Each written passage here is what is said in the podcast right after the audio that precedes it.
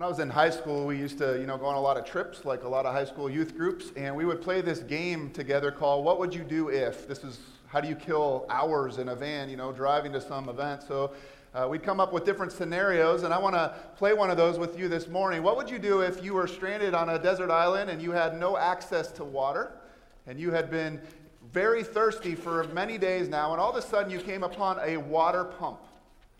But there's a note on this water pump, and it reads this. I have buried a bottle of water to prime the pump. Don't drink any of it. Pour in half of it to wet the leather, then wait and pour in the rest afterwards. Then pump. The well has never gone dry, but the pump must be primed to bring the water up. Have faith, believe. When you are through drawing water, fill the bottle and bury it in the sand for the next traveler. What do you think you'd do in that situation? Would you take the bottle and go for the immediate gratification, or would you trust what that note said and prime the pump, knowing you might have just given away all of your potential water in that situation? What would you do? It's the very same question Jesus is going to ask us to consider this morning as we continue our series walking through the Gospel of John called Encountering Christ. We're going to get right at it, so take your Bibles and turn them to John chapter 6. We're starting in verse 25 this morning. If you don't have a Bible, we always encourage you grab one of the red ones in the seat back in front of you, and you can find John 6 25 somewhere around page 700 or 800. We want to be first handers here. And in fact, if you don't own a Bible, we encourage you to take that home with you. That is our gift to you this morning. Now, if you were not here last week, you missed a very powerful message that Pastor Brian gave about John 6 1 through 15, where Jesus feeds the 5,000. And I got to tell you, the encounter we're looking at this morning is really a continuation of that amazing miracle. So, as you're turning to John 6, let me remind us of where we've been and kind of set the stage for this uh, encounter here. Right now, we learned last week that Jesus is as popular as he has ever been in his ministry, right? There's over 20,000 people potentially following him at this point, and the feeding of the 5,000, as you can imagine, has made his popularity increase even more. In fact, we learned last week, if you're following on your notes, that after feeding them, the crowd wants to crown Jesus as king. After feeding them, the crowd wants to crown Jesus as king. I mean, this is great news, right? That's why he came. Well, not so fast.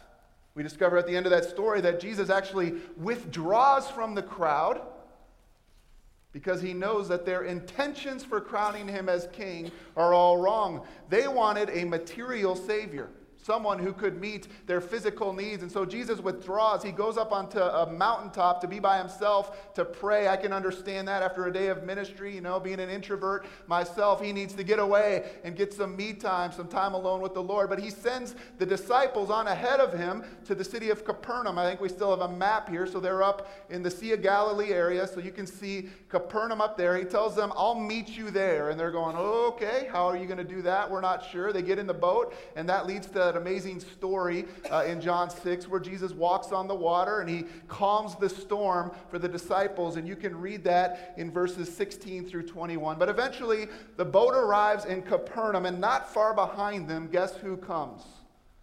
The crowd. They're not letting this guy get away that easy. They're searching for Jesus. And that's where our encounter, the one we're looking at this morning, picks up in John 6, verse 25. Look at it. It says, when they found him on the other side of the lake, they, the crowd, asked him, Rabbi, when did you get here? I get a sense personally that it's kind of almost like you don't have any business trying to elude us like this. Why are you running away? We're trying to make you king after all. What is your deal? Well, now read verse 26 out loud with me there on your notes. It says, Jesus replied, I tell you the truth. You want to be with me because I fed you, not because you understood the miraculous signs. Right there, we get it. Jesus knows why they're following him, he understands their intentions. They like the idea of this on demand fish maker and bread baker, this on demand king that can give them whatever they want, whenever they want. Or if you're following again on your notes there, the crowd wants Jesus to fill their material desires. That's why they're following him. They want Jesus to fill their material desires. They found the water bottle in the desert, right? This is great. I want to drink now. I want to quench my thirst again. But what we're about to read is Jesus says, I've come to quench a much deeper thirst than your immediate needs. Verse 27 Do not work for food that spoils, but for food that endures to eternal life, which the Son of Man will give you. On him, God the Father has placed his seal of approval. Then they asked him, What must we do to do the works God requires? Love that question. That is such a legalistic question right there, right? What do we have to do? We want bread. You start talking about this other stuff. Well, what do we have to do to get the bread? That is legalism at its core, right? It's trying to control God. If I do this for you, God, then you're obligated to do this for me. And so their question is what do we have to do in order to get you to be the kind of king we want you to be? Now, Jesus has made it clear throughout the Gospel of John, if you've been with us throughout this series, there's only one thing we have to do, right? Only one thing. There's only one work God requires of us. And he tells us again in verse 29 Jesus answered, The work of God is this. You want to know what to do? To believe in the one he has sent. That's it. Encounter after encounter throughout this series, it always comes down to this, doesn't it? Trust. Believe that I am who I claim to be, and that a life of following me is the best life possible. Trust. Believe. It's not just about the water bottle. I've got a pump of water waiting for you. Now, as the readers of the story, we get to see the heart of the crowd in verse 30. So they asked him, what miraculous sign then will you give that we may see it and believe you? What will you do? Our forefathers ate the manna in the desert. As it is written, He gave them bread from heaven to eat. Do you get what they're saying there? Oh, we'll believe as long as you do exactly what you, we want you to do.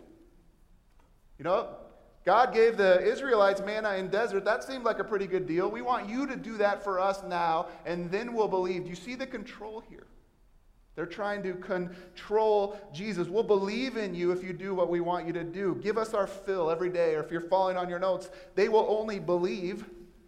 And I would put that in apostrophes, right? Not a real belief, but they would only believe if he provides daily manna. Give us the water bottle. Jesus said to them, I tell you the truth. It is not Moses who has given you the bread from heaven, but it is my Father who gives you the true bread from heaven. For the bread of God is he who comes down from heaven and gives life to the world. The crowd wants bread. Well, guess what? There's a whole new kind of bread that has come down from heaven. The Father has provided, just like He provided the manna in the desert for our forefathers, He has provided an even better kind of bread. The manna, in fact, is just a foreshadowing of what was to come the bread of heaven, the living bread that would provide life to the full. And it comes in the person of God's own Son. Now, I always love how Jesus does this. You've noticed if you've read through the Gospels, one thing Jesus loves to do is take everyday, normal, physical type things and use them to make a spiritual lesson, right? So we saw it with Nicodemus when Jesus talked about birth. He used that to make a spiritual point. We saw it with the woman at the well. He's talking about living water or running water, and he uses that to make a point. And we see it again here with the crowd. He takes this everyday normal thing, bread, and he's using it to make a spiritual point. and yet, like every encounter we've looked at so far, they miss the point. In fact, it says, Sir, they said, from now on, give us this bread. All they can hear is bread, physical, water bottle in the desert. Give it to me now. Give us what we want. But Jesus wants them to think about look, there's a more lasting satisfaction I want you to consider here than your immediate needs. And that leads us to this incredible claim Jesus makes. In fact, it's the first, what we call I am statement Jesus makes in the Gospel of John. We're going to see six others of these, but unmistakably, when Jesus says I am in what we're about to read, he is referring to himself as God, right? He is claiming the holy name of God, the name God used when he encountered Moses at the burning bush, and Moses asked, What is your name? And God said, I am. I am who I am, Yahweh. And Jesus claims that name for himself. And here we have the first time he does it in John 6 35. Let's read it out loud together. It says, Then Jesus declared, I am the bread of life. He who comes to me will never go hungry, and he who believes in me will never be thirsty. Jesus calls himself the bread of life. He's saying, I'm not like that manna, I'm even better. I have come to give you an everlasting kind of satisfaction. In fact, he's saying, if you're following on your notes there, while manna temporarily sustains life, as the bread of life, he gives it. He gives it. I give life as the bread of life. Now, let's uh, pause in our story here for a moment because I'd like to make a few observations about this encounter with the crowd. Not much has changed in 2,000 years, has it? Remember back in the 80s, I believe, Madonna wrote this very deep song called Material Girl. I am a material girl and I'm living in a material world. I believe that's how it went. Uh, again, not the deepest song ever written, but I got to tell you, I, got I give her credit for telling the truth. 2,000 years have passed, and we still live in a material world. We're still material people. Some things have just not changed. We are looking for water bottles everywhere. I'll never forget, it had to be about six years ago. I got to go to hear Cameron Mills speak at an FCA uh, thing that was done here in town. Cameron Mills is a former basketball player for the University of Kentucky. And he gets up and he shares this story of how his whole life had been driven by basketball. And he thought if he had just won the ring, if he could just win the NCAA national championship ring, he would be fulfilled. I mean, that would be it. That would be the satisfaction he was dreaming for. So at the University of Kentucky, his freshman year, they actually win the the ring, but it didn't satisfy him too much because he was a, on the bench most of the time. So he thought, well, I, I got to be a key component on this team if this is really going to satisfy me. And so, again, his junior year, the University of Kentucky, sure enough, they win the championship, and he is waiting at home one day. He extra- describes this story for this ring to arrive. I mean, this was going to be the moment of his life, the pinnacle, right? The water bottle. And it comes, and he opens it up and he realized there was still this hole. It didn't fulfill him like he thought it would. And he ended his talk. I wrote down this statement he makes. I love it. He, wrote, he said, I hope you all get your ring someday. St. Augustine said, There's a vacuum inside every human being. And we believe, we believe that if we just get that one thing, that one thing, it will bring us happiness. We'll be content. If we could just get that ring, we would fill that vacuum. You know, Augustine's right, of course. The problem is we look for other things to try to fill that vacuum than the only thing that can. In this encounter, the crowd thinks the daily provision of bread. I mean, can you imagine how great that would be? Our lives would be a breeze. We'd be satisfied if we could just have bread every day waiting for us. But Jesus tells them, Only I, the bread from heaven, the living bread, the bread of life, can satisfy you. Now, I wonder if Jesus were here, would he ask us the question, What kind of things are you looking to satisfy you today? Are you looking for the breads of this world or the bread of life? I shared this illustration eight years ago. I know some of you probably remember this. But we have represented here two loaves of bread. We've got Jesus claiming, I am the bread of life. And yet we live in a material world just like the crowd did that says there's all kinds of other good bread out there. And if you just eat enough of it, then you're going to be satisfied, right? And so we believe this lie like Cameron Mills. Look, if I just live the American dream, that's going to satisfy me. I mean, if I get the house with the picket fence and the perfect kids and all that stuff, that's the ring that's really going to get me there. Or maybe we live for entertainment, you know, the next movie that's coming out. Oh, I can't wait. The video games. If I just pass this level, I can get to the next. Oh, that's going to be a moment in my life I'll never forget. Some of us work for the next vacation, right? We work 50 weeks out of, or 50 weeks out of the year for those two weeks. Oh, just give me those two weeks. Sitting on the beach, doing nothing. That's what I live for. That's going to satisfy my soul here. Maybe some of us live like I can sometimes endanger be for our favorite sports team, right? If the Vikings, oh, the Vikings, if they could just win the Super Bowl one year, that would, well, let's be honest, that's never happening, right? when we're single, when we're single, We think, oh, if I could just find that person. My life is not complete until I find that right person. And so we, we seek it. And once we get married, we realize, oh, that wasn't quite it. Maybe once we have kids, then we'll. And we keep filling our lives with this stuff, and we realize, well, it's hard being a parent. But we think, you know, if our kids turn out perfect, then that's really going to satisfy me. and we live our lives through our kids. I, can't, I got no more room. We got other examples. Excuse me? I can't eat all that. I mean, there's other things, isn't there? Hobbies. I just get that next golfing trip, that next fishing trip, we even use religion to try to satisfy us. If I do this, then God owes it to me to do that. Friends, now what's eventually going to happen to all that bread in my mouth? It might fill me up for a little while, won't it? But eventually, I'm going to need more. I'm going to be hungry again. Why? If you're on your notes, because the breads of this world will never satisfy us. Have you learned that? The breads of this world will never satisfy. Have you gotten your ring and realized it's not it? This is exactly what Jesus says later in verses 47 through 51. We're going to kind of skip ahead there. If you're ready, it says, I tell you the truth. He who believes has everlasting life. I am the bread of life. I am the bread of life, not this.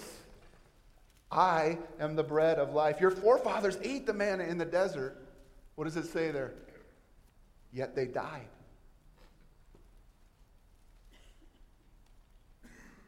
It's the same thing for the breads of this world, right? It leaves us empty. It doesn't satisfy. But here is the bread that comes down from heaven, which a man may eat and not die. I am the living bread that came down from heaven. If anyone eats of this bread, he will live forever. This bread is my flesh, which I will give for the life of the world. If you're following on your notes there, Jesus is claiming in this statement that the only that only living bread, only living bread can satisfy the emptiness in our lives. It's only this. Only the living bread can satisfy the emptiness in our lives.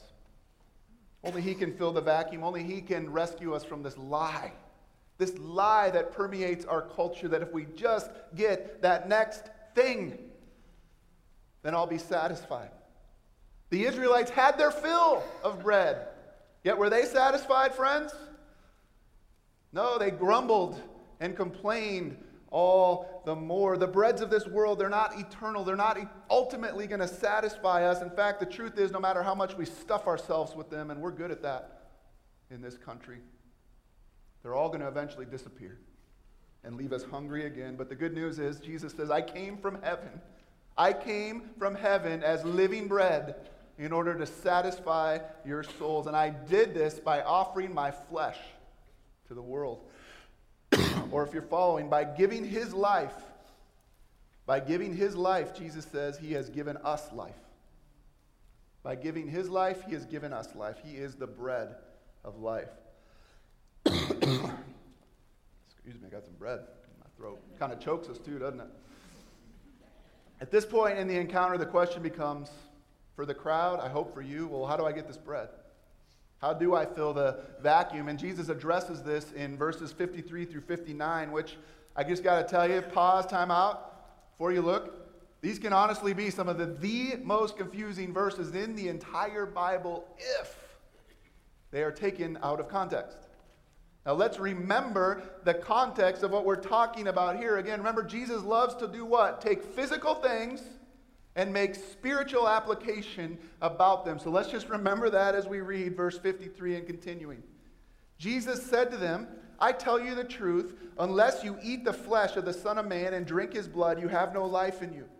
Whoever eats my flesh and drinks my blood has eternal life, and I will raise him up at the last day. For my flesh is real food, and my blood is real drink. Whoever eats my flesh and drinks my blood remains in me, and I in him. Just as the living Father sent me, and I live because of the Father, so the one who feeds on me will live because of me. This is the bread that came down from heaven. Your forefathers ate manna and died, but he who feeds on this bread will live forever. He said this while teaching in the synagogue at Capernaum.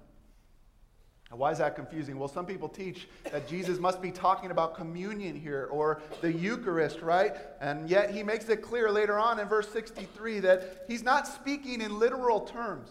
As he has done many times, he is using the physical thing of bread to talk about a spiritual truth. But because this has been so confusing, in the past. Let me just mention a number of reasons why I believe he's not talking about Eucharist. First of all, Jesus makes it very clear, you notice in verse 53, that eating and drinking were absolutely essential for eternal life, right?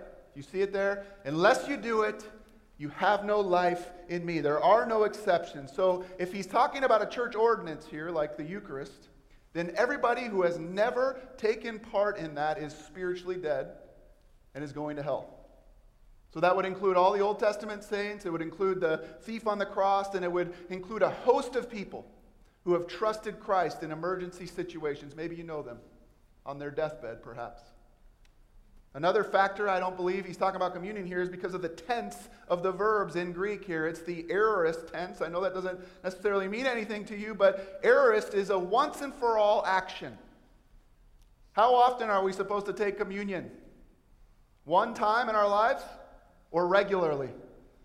Jesus tells us to do it regularly. So, whatever he's talking about here, he says this is a one time deal. This is a one time thing, right? And then finally, it's important, I think, that the word he uses here is flesh, which is never the u- word that's used to describe communion in either the Gospels or 1 Corinthians. The word used there is body. So, listen, if we take this back into the context of this passage, eating his body, as he says, and drinking his flesh is an image Jesus is using to illustrate a spiritual point, right? This point he's been trying to address to the crowd throughout this chapter, and it's this if you're on your notes to eat and drink means receiving Christ into our lives. It's a once and for all action of saying, He is the bread of life. And I receive that bread to satisfy me for eternity. I acknowledge Christ took my place. He took my vacuum. He took my emptiness. He took my sin, and He gave His flesh and He gave His blood to be broken and poured out for me. And now I receive that gift. I receive that life to satisfy me forever. Think of it this way uh, unless you're really strange, do you ever go to a bakery and just look at all the different kinds of bread? Just kind of smell around. Well, I think that's okay, but is that what bread is ultimately for? Bread is meant to be eaten, not just smelled, not just looked at. You eat it, and that's what it's for. And that's what he's saying to the crowd here, right? I came so that you might receive me, that I might be the consuming passion of your life. You know, we've been talking about this for the last two years almost as a church, right? Receiving Christ, believing in Christ. What does that mean? Is that just mentally saying, yeah, I believe he's the Son of God and one day I'll be in heaven with him? Or is it much more than that? Well, we've been learning it's way more than that, right? It means receiving him and devoting myself to him fully, making him my consuming passion, my living bread. Friends, the challenge Jesus gives the crowd is listen, you can have that water bottle, might satisfy you, sustain you for a little while, or you can have the pump, the pump of everlasting life and satisfaction. And he asks them, and he still asks us today, which one are you going to choose? Or as I started, what would you do? What would you do? If you're following on your notes, Jesus asks us, Will I trust that only He can satisfy me? Not the water bottle, not the ring, not the breads of this world. Will I trust that only He can satisfy me and then follow? And then follow Him. Follow Him. Or to put it another way, Jesus says, it's time to the crowd He's talking about here, it's time we have a DTR. It's time we have a DTR. How many of you, just raise your hand, do you know what I'm talking about when I use the letters DTR? Go ahead, I saw you too. Yeah, only the younger people in the crowd. DTR is something uh, that you have to do if, for a young man if you're in a relationship. I had to have a DTR with Peggy while we were dating in college. It simply means it's time to define the relationship. It's time to define this relationship. If you're dating a girl, there comes a point in the relationship where you got to define the relationship, right? Where is this potentially going? In other words, we've kind of moved past the initial stages of this relationship, the infatuation and the admiration, and we got to discover together is it time we move into a deeper level of co- co- co- commitment? and how you feel about the DTR talk reveals how committed you are to that relationship. If the relationship is shallow, then the DTR talk is going to be pretty uncomfortable, right? You're going to know you're not in this for the right reasons. Well, I think in a similar way, in this encounter with the crowd, Jesus is having a DTR. It's time to define our relationship. Interesting, he's at the height of his popularity. And yet he knows that this crowd has been following him, not because they feel like he is the bread of life, but for the wrong intentions. They want a quick fix. They want a material savior. They want a king who will meet their needs. And he says, I can't provide you all the benefits without a c- commitment. I'm the bread of life. And in order to have this life, you got to give me your life first. I'm looking for commitment here. Jesus said it this way in Mark 8 34. Then he called the crowd, notice the crowd again, to him, and along with his disciples, and said, If anyone would come after me, he must deny himself, take up his cross, and follow me. He's looking for commitment here. If you're following on your notes, Jesus cares about the commitment of the crowd, not the size. He cares about the commitment of the crowd, not the size. And to this crowd of potentially 20,000 people or more, he says, It's time that you and I define our relationship. Why are you here? Why are you following me? Is it because you're materially, materially motivated? Is it because you want full stomachs? You want a relationship with me that provides all the benefits without the commitment? Well, I got to tell you, I want total devotion. I want your whole life. Or if you're following, he tells the crowd plainly to count the cost of following him. Count the cost of following him. I got to tell you, if Jesus were a politician, this is like the worst speech ever. right? He's at the height of his popularity. And yet he says, Why are you following me? What do you really want? Because here's what I want I want an unconditional surrender to me of your life that I am your Lord. Well, notice the crowd's response in verse 60. On hearing it, many of his disciples said, This is hard teaching. Who can accept it? Is following Jesus hard? It is, unless we've made him into someone he's not. It can be pretty easy if it's Jesus the vending machine who gives me whatever I want whenever I need. It can be pretty easy if it's Jesus the rabbit foot who I put in my pocket and he's there for me in times of a pinch. It can be pretty easy if it's Jesus who's there to make my life comfortable. And if it's not comfortable, I wonder why he's not doing his job. It can be pretty easy if it's Jesus I give an hour of my life to on Sunday mornings, but he can stay out of my business the rest of the week. Jesus begins this crowd with a confront, er, begins this encounter with a confrontation. Why are you really following me? And he ends it here by asking the crowd to decide. It's like a line in the sand, right? What are you going to do with me? Let's define this relationship. Well, look at verse 61. Aware that his disciples were grumbling about this, Jesus said to them, Does this offend you? What if you see the Son of Man ascend to where he was before, which is at the right hand of his Father, which is he, what he's been claiming all along, and that they have denied it over and over? The Spirit gives life, the flesh counts for nothing. The words I have spoken to you are spirit, and they are life. Yet there are some of you who do not believe. For Jesus had known from the beginning which of them did not believe and who would betray him. He went on to say, This is why I told you that no one can come to me unless the Father has enabled him. Now, read one of the saddest verses in the entire Bible out loud with me. Six, verse 66 of John 6 says, From this time, many of his disciples turned back and no longer followed him. He defined the relationship I'm either your Lord or I'm nothing. And many left. I mean, just picture this right now. Picture that These people leaving while, you read, while we look at verse 67. You don't want to leave too, do you? Jesus asked the 12. Do you notice a hint of sadness in there? I mean, he just sees this multitude of people leaving, and he turns to the 12. You're not leaving too, are you? Simon Peter answered him, Lord, to whom shall we go? You have the words of eternal life. We believe and know that you are the Holy One of God. Then Jesus replied, Have I not chosen you, the twelve? Yet one of you is a devil, and that just means deceiver. He meant Judas, the son of Simon Iscariot, who, though one of the twelve, was later to betray him. As we close this morning, I want to just mention I noticed three responses to this DTR talk in this passage, and I wonder if they're the same responses we might have today. First, number one, there's the response of the fan. Fan, F A N. A fan is defined as an enthusiastic admirer. If you're following on your notes, an enthusiastic admirer. MSNBC recently did a report on the new vegetarians, and one of them, her name is Christy Pug, kind of captured this report well. I will quote with these words I usually eat vegetarian, but I really like bacon. According to MSNBC, she represents a growing number of people who refer to themselves as flexitarians. Most of the time, they will refuse to eat meat, but once in a while, they make an exception. Christy explains it this way I really like vegeta- vegetarian food, but I'm not 100% committed. Flexitarian.